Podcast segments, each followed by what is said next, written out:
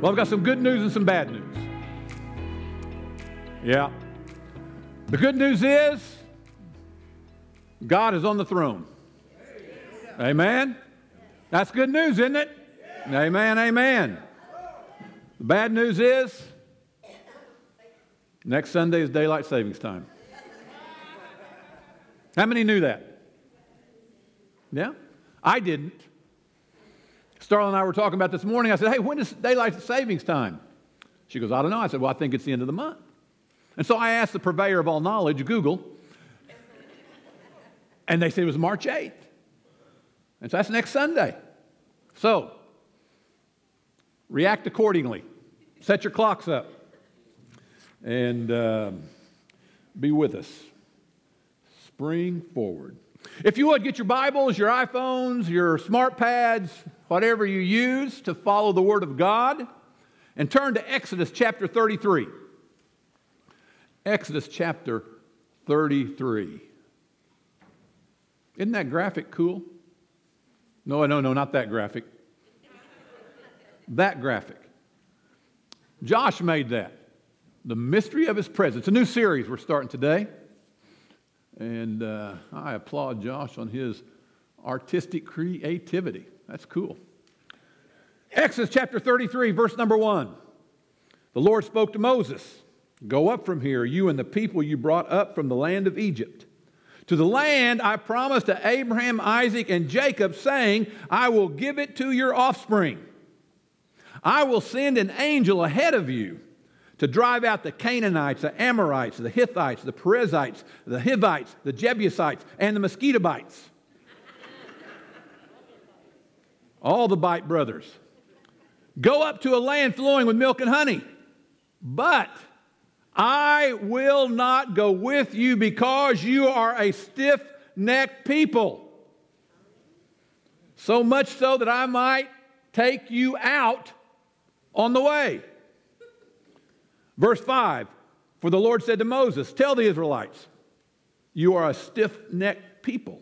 If it wasn't enough to say it in verse 3, he says it in verse 5. You are a stiff necked people. If I went up with you for a single moment, I would destroy you. Now take off your jewelry, and I will decide what to do with you. Verse 12 Moses said to the Lord, Look, you've told me to lead this people up, but you have not let me know whom you will send with me. You said, I know you by name, and you have also found favor with me. Now, if I have indeed found favor with you, please teach me your ways, and I will know you so that I may find favor with you. Now, consider, remember that this nation is your people. And God replied, My presence will go with you, and I will give you rest. If your presence does not go, Moses responded to, responded to him, don't make us go up from here. How will it be known that I and your people have found favor with you unless you go with us? I and your people will be distinguished by this from all the other people on the face of the earth. By your presence. From Exodus chapter 14 all the way through Exodus 40, we see how God brought the nation of Israel out of Egypt. And time and time again, God took care of them. But even with all the miracles God had performed for, for, performed for them, they continued to doubt His word and His power. And one such episode was in Exodus 32, where Moses had gone up on the mountain to meet with God. And he had, was gone longer than the Israelites liked, and so they rebelled. And I'm sure you're familiar with the story. They made an idol of a golden calf. And so, as a result of that, we have this conversation of our text between Moses and God. And Moses says, Remember, these aren't just my people, these are your people. So please, God, don't destroy them. So God says, well, Okay, I won't. I won't destroy them. But I am not going to go with you because if I do, I'll probably end up killing these stiff necked people on the way. Have you ever wanted to kill somebody? Now, hopefully, I'm not, you're not answering realistically, just figuratively. You know, I don't think Starla ever wanted to kill me, but she does remind me often that I have two faults. One is I don't listen, and the other, the other is I don't remember what she said. I can't remember what the other one is. Now, notice Moses' response in verse 15. If your presence, God, if your presence does not go, don't make us go up from here. In other words, if you ain't going, don't send me. Now, notice the depth of the statement about the priority Moses had about the presence of God. I mean, God, think about it. God offered to send an angel in front of them to defeat their enemies. He offered to bless them, to prosper them. He offered to give them everything that we desire. But Moses said, No. If I can't have your presence, God, I don't care about all the other things, and I don't want to go without you. So that brings up an interesting question. What if God promised, I'll give you a great marriage, good health, a good family. I'll make sure you're financially secure. And I'll even send an angel before you to rout all of your enemies so you don't have to deal with that dumb neighbor. Would you accept that deal even if God said, but, but, I'm not going to go with you? Now, see, many people would say, hey, sign me up. Because after all, many people think that's why we serve God in the first place to get all the things. But not Moses. Moses said, No, God, if your presence isn't going with us, I don't want to go. Here's the thing God's presence is his purpose. His presence is the whole point of Christianity. The whole reason God brought Israel out of Egypt wasn't just because he was a good guy, but he brought them out so that his people would know him intimately. And by know, I don't mean know about, but I'm talking about know, as in verse 11 says, God spoke to Moses as a man speaks with his friend. You see, church, that's the goal personal, intimate relationship with God. And that's one of the things that makes Jehovah God different than the gods of other religions. Other religions focus on what the God wants you to do, rules you need to keep, rituals you need to observe. But the Bible focuses on knowing God intimately. Way back in the beginning, in the Garden of Eden, we see that God created Adam and Eve for one purpose so that he could have fellowship with them.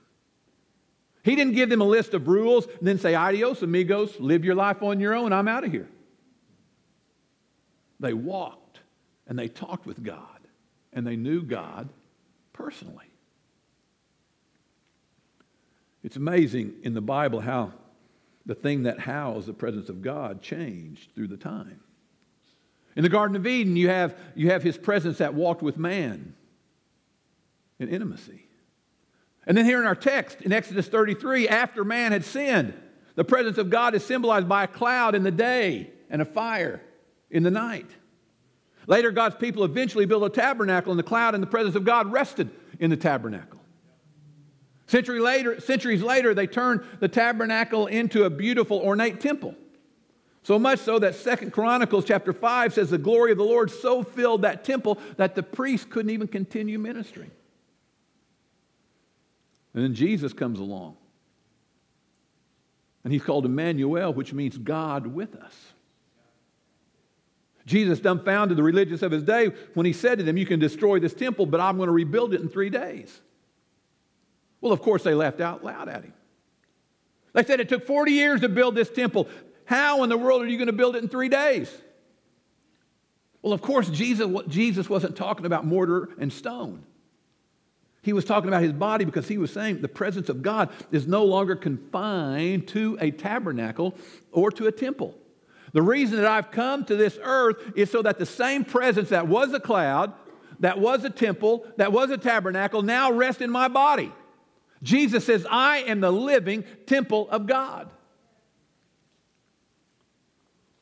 Well, then Jesus says in John 16, John 16, I'm going away, but I'm going to send you another comforter.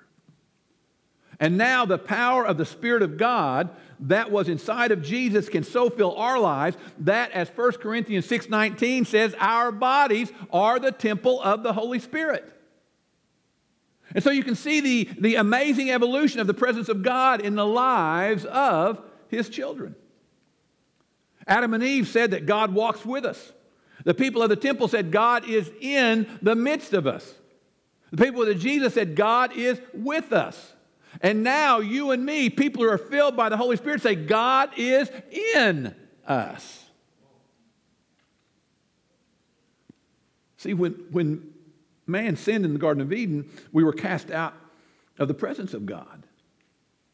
And so, since that time, as a human race, we've yearned to be in the presence of God, to, to have Him as our Father and our friend. And that's why nothing can satisfy you for long periods of time. You may find satisfaction in pleasure. Perhaps you can find it in wealth. You may even find it in sin for a season. But eventually the new wears off and you're going to begin singing with the Rolling Stones. I can't find no satisfaction. Because nothing can satisfy the yearning of your soul other than the presence of God who created you. That's what this is all about God's presence being restored in your life. As a matter of fact, Moses said in Exodus, in Exodus chapter 33 16, Hey, God, isn't it your presence that makes us distinct? If I go without you, Moses said, even with all the blessings, all this favor, and even with the angel that you promised to give me, if I go with all that, that is not what's going to set me apart. What's going to set me apart, God, is your presence. And, church, that's what makes us distinct. Not simply what we believe or how we live, but by the presence of God in our lives. And so, what are we known for in our Christian life? Are we known for communion and intimacy with God?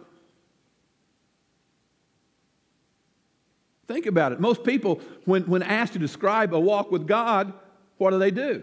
They begin to talk about what they can do and what they can't do, what the social agendas they're opposed to, what the social agendas that, that they support, because to them, faith is a list of do's and don'ts. But do's and don'ts is not the heart of Christianity. Now, don't get me wrong, when you encounter the presence of God, it demands change. There will be a lot of things that you don't do anymore. For example, wives, you won't beat your husbands near as much when you truly get the presence of God in your life.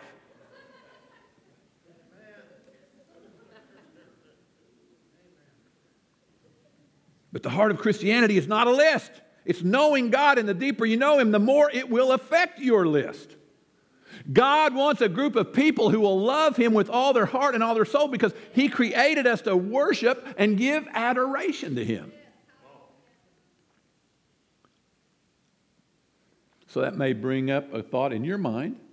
So, where is, I mean, excuse me, what is the presence of God? Well, interestingly, there are a lot of people who make success synonymous with the presence of God. After all, if I've got it all, that must mean that God is with me. But you need to understand that success doesn't always mean that God's presence is there. I mean, our text plainly demonstrates that. God said to Moses, I'm going to bless you, but I'm not going to go with you. And so that means there's the possibility of having the blessings of God, but still being alienated from the presence of God. Now, don't shoot the messenger, it's in the book. And let me also say that likewise, a gift from God doesn't mean the presence of God is necessarily with you. You may be able to sing like an angel or do business like Warren Buffett, but that blessing could be a decoy, and if it's not reined in, it could actually draw your heart away from God.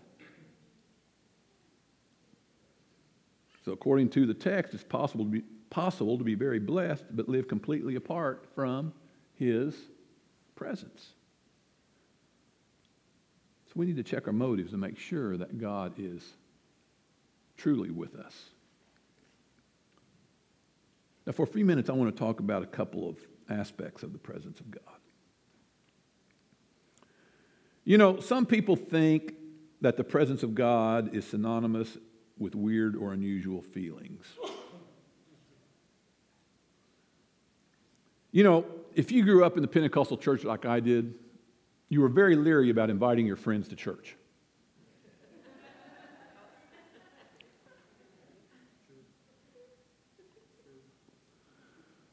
I remember, you know, until I was about 16 and 17 years old, I said, Lord, why couldn't my dad be a Baptist preacher? you know, they were socially accepted. They didn't call them holy rollers, you know. Then I got saved, but anyway. And so, you know, that's what people think. They think the presence of God is synonymous with weird feelings and, and, and unusual actions. And, and there are moments when the presence of God is so real that it will affect you physically. His overwhelming presence can be so real and thick that some people can't stand or move under his, his presence. Or they end up dancing all over the platform. Can someone say Starla? But then you find other people who, who are believers in the sustaining presence of God. They believe that the physical manifestations are just for show, and it's only God's sustaining presence that'll get you through the tough times. And so, people in the sustaining presence camp have a skeptical idea of the people who believe in the overwhelming presence of God. And people who are in the overwhelming camp, they feel that the people in the, sta- in the sustaining camp are just dead and dry and they don't know how to have fun at church. But listen to me, we need both. We need both. We must have the overwhelming touch of the presence of God. It wouldn't hurt my feelings if the mist of God's glory filled this place and we were so overwhelmed by His presence that we couldn't go any further with His service and we just had to stop and bask in His majesty.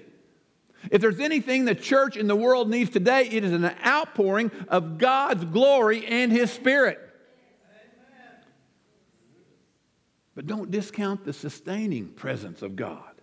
You see, because this is the presence of God when Jesus said, Lo, I am with you always. Even in your trouble, even in your sickness, even in your loss, I am with you. And his sustaining presence is what gives us the grace to be better husbands, to be better wives, to be better employers, and to be better employees. God's sustaining presence gives us grace to help us live an overcoming life in this difficult world. And so both are vitally important. But what happens is you see, you see people like Peter, James, and John. In Matthew chapter 17, they went up to the Mount of Transfiguration with Jesus. The glory of God comes down, and Peter says in verse 4, Ah, this is good. We'll build a tabernacle for you, Jesus. We'll build one for Moses and one for Elijah, and we'll just stay right here and bask in the glory so much glory, we'll get a suntan. You see, because people who encounter the overwhelming presence of God, they never want to leave. And I don't blame them, it's great, it feels wonderful. But Jesus taught us a lesson about the overwhelming presence of God. You see, because when the Mount of Transfiguration occurred and Jesus was caught up in God's glory, he did not stay there. He left the mountain to go to the city where people were hurting where people needed him. When the overwhelming presence of God comes, it isn't for us. God overwhelms us with His presence and He sustains us with His presence so we will know Him intimately and be so full of His power that wherever we go, we are carriers of His presence. And the residue, the overflow of His power and grace in our life will affect everything we do. We are carriers of his hope because we have been impacted and transformed by the presence of God. And so, if we wanted to, I mean, how could we define his presence? Well, Exodus chapter 34, verse 5. Then the Lord came down in a cloud, stood with Moses there, and proclaimed his name, the Lord. The Lord passed in front of Moses and proclaimed, The Lord, the Lord is a compassionate and gracious God, slow to anger and abounding in faithful love and truth. Amen. You see, the presence of God is a very is in the very definition of his name. God showed himself to Moses by proclaiming his name. So, the essence of the presence of God is a firsthand, intimate heart knowledge of the name of God, his character, and the immensity of his love. The presence of God is an understanding of his vast love, his greatness, his holiness, and his power. Let me explain to you what I mean. If you said, Tell me about your wife, Okay? Starla Denise Schaefer, born on August 28, 1907. The doctor, she looks pretty good for her age, doesn't she? The doctor who delivered her was named Fred.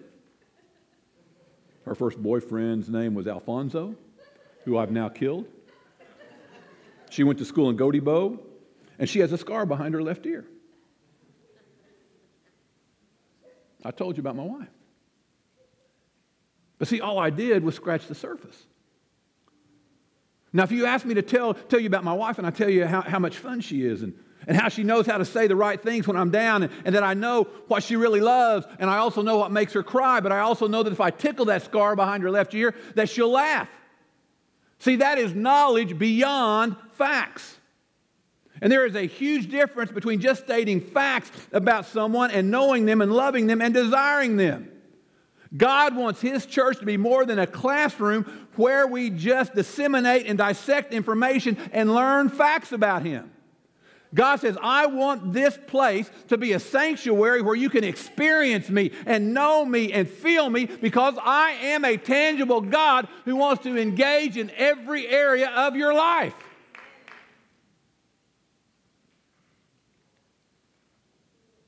Don't misunderstand. I'm not trying to drive a red wedge between knowing the Bible and knowing God, because the only way to truly know God is to know the Bible. But the problem is, is when we're so full of God facts that we're prideful about how much we know, but yet we really don't crave the God of our knowledge. We read the Bible, but with no real desire for its revelation of God.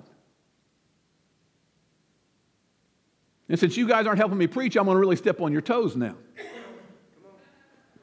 That's the very reason so many people have those sins that so easily trip us up.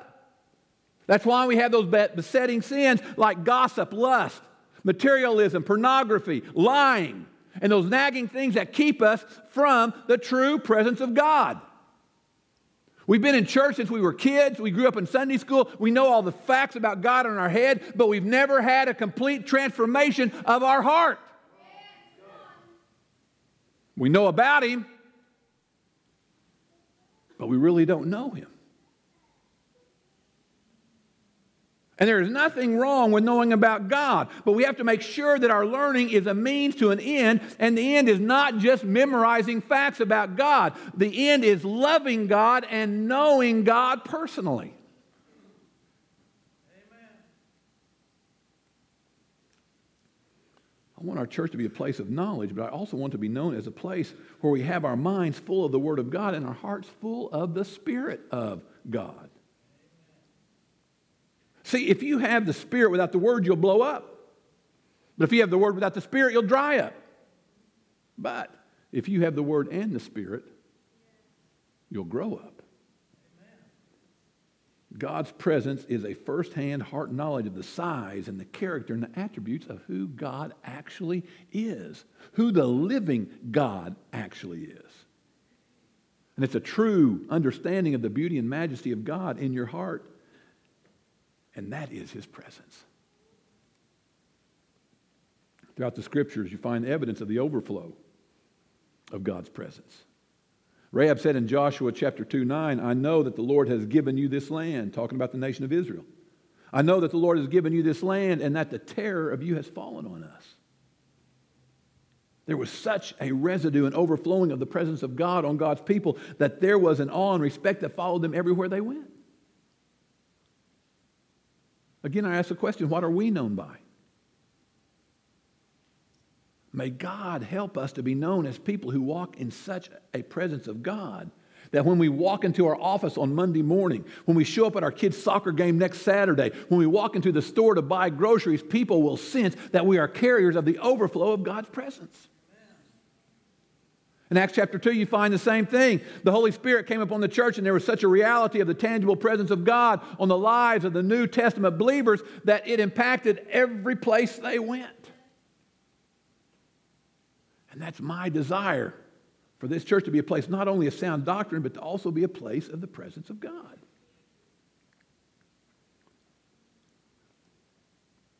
So the question is how do we get God's presence?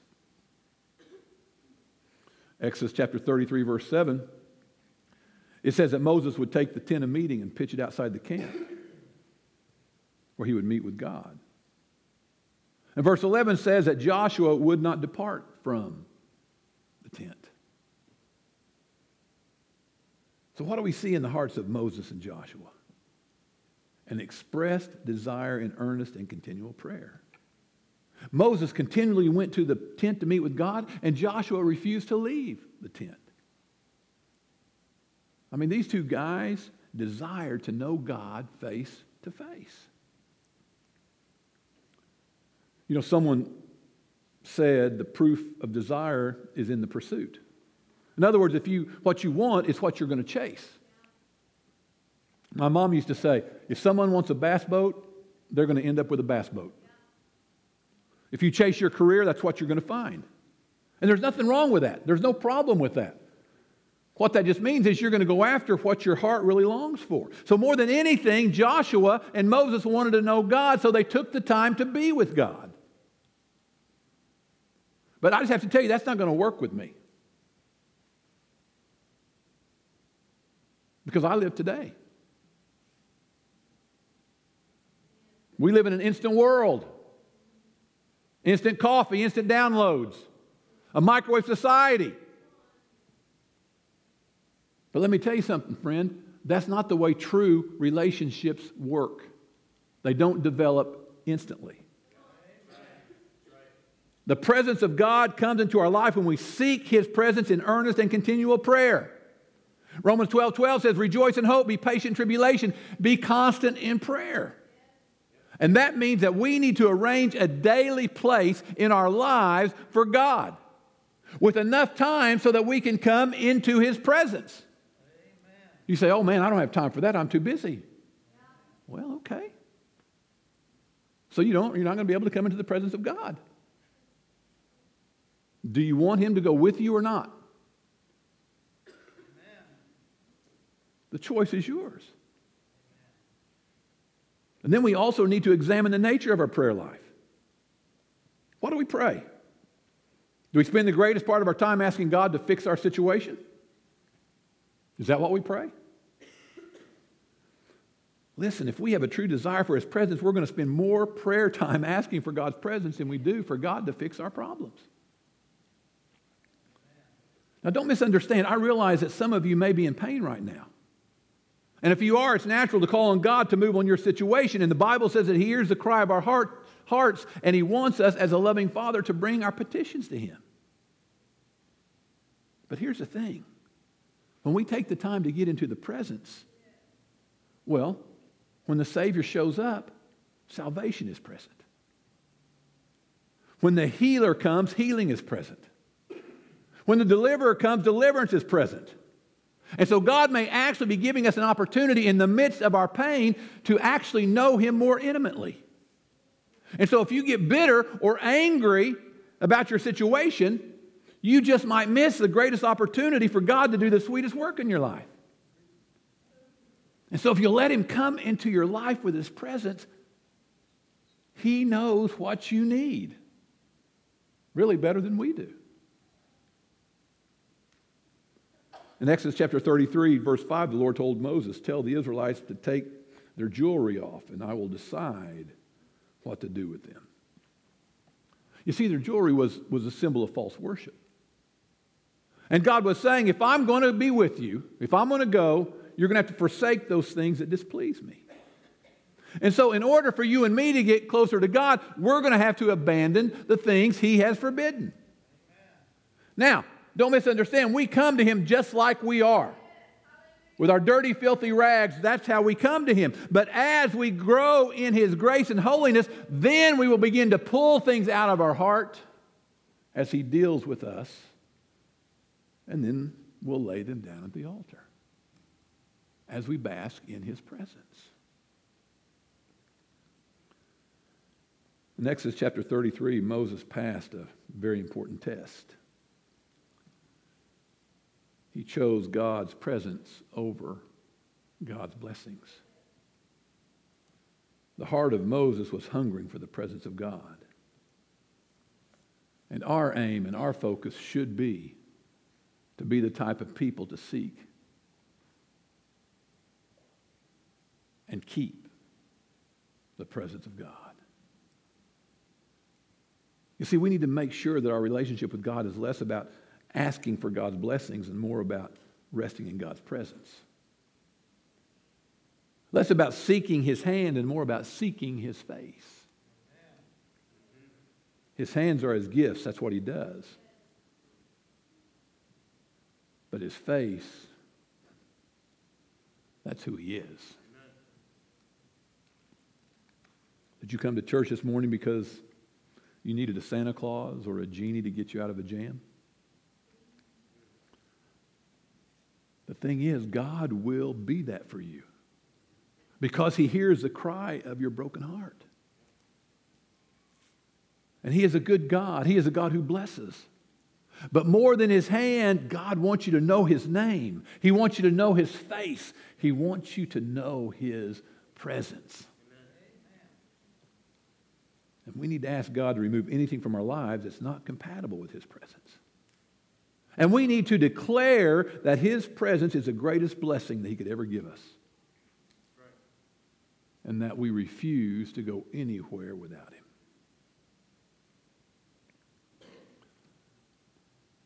When my daughter Cecily was just a little girl, I put her to bed. And there were times that when I'd start to leave, she'd grab me by both cheeks. Sorry. And she'd pull my nose to hers and look at me cross eyed and just start to laugh. And I'd say, Sweetheart, what are you doing? She'd say, I'm just looking at you, Daddy. Mm, mm-mm. I miss times like that. And so, as an earthly father, if I have that longing in my heart, how much more does our Heavenly Father long for us to touch His face? Say, Lord, I want to know you. I want to know you. I want to feel your presence. God, I'm not just interested in your blessings, I want you. I want our church to be a place where God's presence isn't an exception but the rule. Place where the presence of God is so real that people's lives are changed. And when he says to go, that we will say to him, if you don't go with us, we don't want to go without.